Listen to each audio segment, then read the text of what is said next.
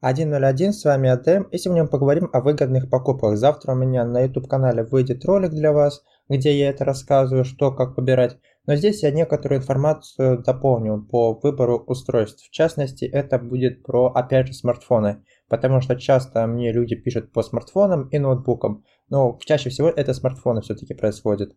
А, какой телефон взять и почему и тому подобное. Я сам не являюсь а, каким-то фанатом какого-то либо бренда. Я могу как Samsung, как Nokia, как Apple захейтить от те или иные моменты. Вы же сами будете выбирать, а стоит ли мириться с этими моментами. То есть покупая устройство Apple за 100 тысяч, например, вы хотите получить устройство, которое будет по гарантии полностью защищено. Если дождь попали вы с ним, то вы сможете его хотя бы починить, восстановить или заменить то в случае с Apple вы такого не пройдет, потому что у них это на гарантию не рассчитывается. У Samsung наоборот, это в плюс, у него это можно поменять, можно починить, можно еще что-то, если это вычисляется, что это брак, а не вы там уронили и получилась трещина и все. Такое есть, да. И я об этом сообщаю пользователям. Так вот, в чем прикол еще выбора устройств? Когда вы смотрите на смартфон, сколько он стоит, вы посмотрите внимательно ценник и посчитайте, за что вы платите. Если нету аналогов по данным характеристикам, а, то покупайте этот телефон. Если есть, возьмите подешевле версию. В частности, это относится к версиям а, других брендов. Вот э, сегодня я смотрел видеоблогера, а, который взял, сравнил две версии. И там компания, которая представляет российское подразделение, расписала, почему глобальная версия лучше, чем, скажем так, китайская. А, он посмеялся, то, что там компания посчитала, что глобально лучше 8 гигов иметь, чем 12 для китайской. Это правда. Переплата или вообще недоплата за 12 гигабайтную версию оперативной памяти, ну такое себе. Потому что эти 12 гигов вы не будете задействовать, а когда надо вам будет, уже устройство не будет те приложения поддерживать. То есть вы получите устройство дороже и по качеству хуже. Если вы покупаете, например, Samsung за 100 тысяч, там 12 гигабайт оперативки будет, и есть аналог, например, какой-нибудь Nokia, или там пускай будет это Xiaomi, да, у которого 8 гигабайт оперативки, то лучше взять 8 гигов оперативки, чем переплачивать за 12 гигов от Samsung.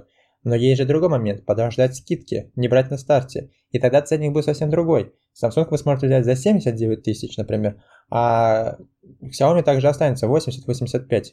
То есть э, как-то это нормально так ценник отличается. Вы можете сами выбирать и контролировать. Как раз я про это и хочу донести, что смотрите внимательно, что вы платите. Я всегда говорю, а, за что ты платишь. Разбери это устройство по частям. А, посмотри, потому что ты купишь это устройство, потом какие-либо баги будут, невозможности, какие-то характеристики будут тебя не устраивать, а ты за это заплатил. У меня есть человек, который купил себе Meizu. Meizu телефон нормальный, но вот прикол в том, что он купил хороший себе аппарат, но есть один недостаток – это отсутствие NFC. Я вспоминаю, сколько стоит тот Meizu. Это с дополнительным экранчиком. Кто, может, знает этот телефон э, сзади, который находится маленький экранчик. Meizu тогда это эксклюзив сделали. Э, кто этот телефон знает, тот знает, сколько он стоит. И я вспоминаю тот ценник. Мне, конечно, обидно становится, что там нету NFC. Почему он не взял, ну, от того же Nokia что-нибудь с NFC, либо э, что-нибудь другое. Он говорит, типа, ну, у нас в стране это не развито. Но он заплатил за то, что можно было аналог взять, то есть круче возможностей было больше. Но он заплатил за это камеру, за, ну не камеру, за экранчик сзади, который показывает, как ты фотографируешься. И этот экранчик, э, даже, скажем, недостаток, потому что телефон нельзя нормально положить, уронишь, разобьешь этот экранчик, а замена этого экранчика дорого.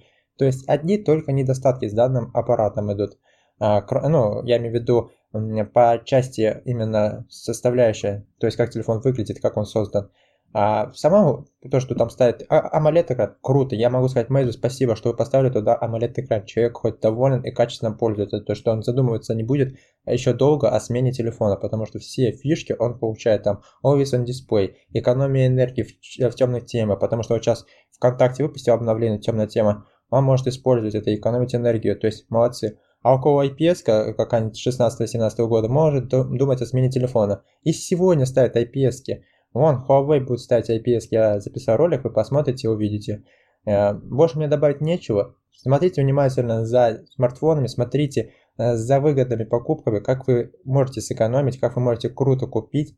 На этом у все. Ставьте лайк здесь, э, смотрите ролик, ссылка будет в описании на мой канал. Завтра этот ролик выйдет. До скорых встреч, с вами был АДМ.